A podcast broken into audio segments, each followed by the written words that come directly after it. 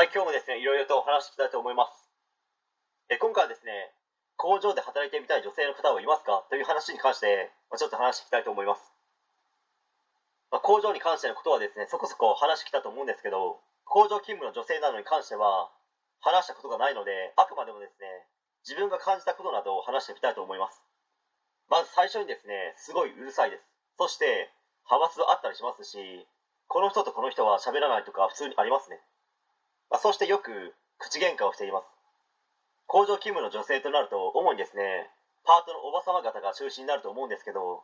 優しい人は優しいんですけど、気難しい人はちょっとしたミスや細かいことでも、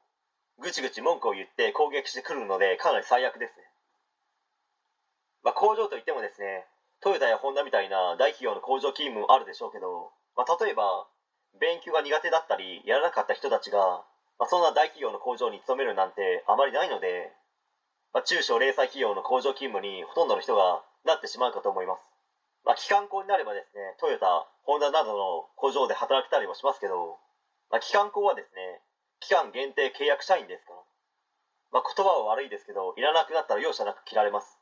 そもそもですね、そういった契約なので、嫌とは言えないんですよ。まあ、工場といえばですね、男性が働く場所とイメージするかもしれないですけど、女性の社員の方もですね、ポツポツといますね。まあ、力仕事とかそういったものではなくて、主に検査などをするですね、工程を担当することになると思います。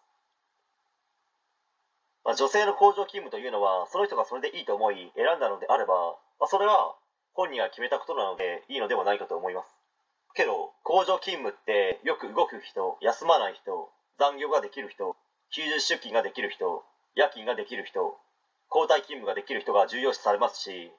評価ポイントなので決められた期間内だけ働くとかならいいと思いますけど長く働くのであれば個人的にはおすすめはしないですね、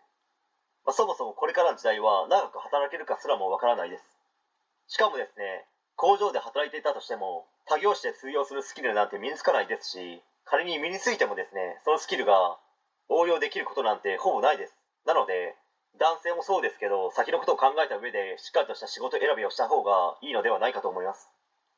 はい。え今回以上になります。ご視聴ありがとうございました。できましたらチャンネル登録の方よろしくお願いします。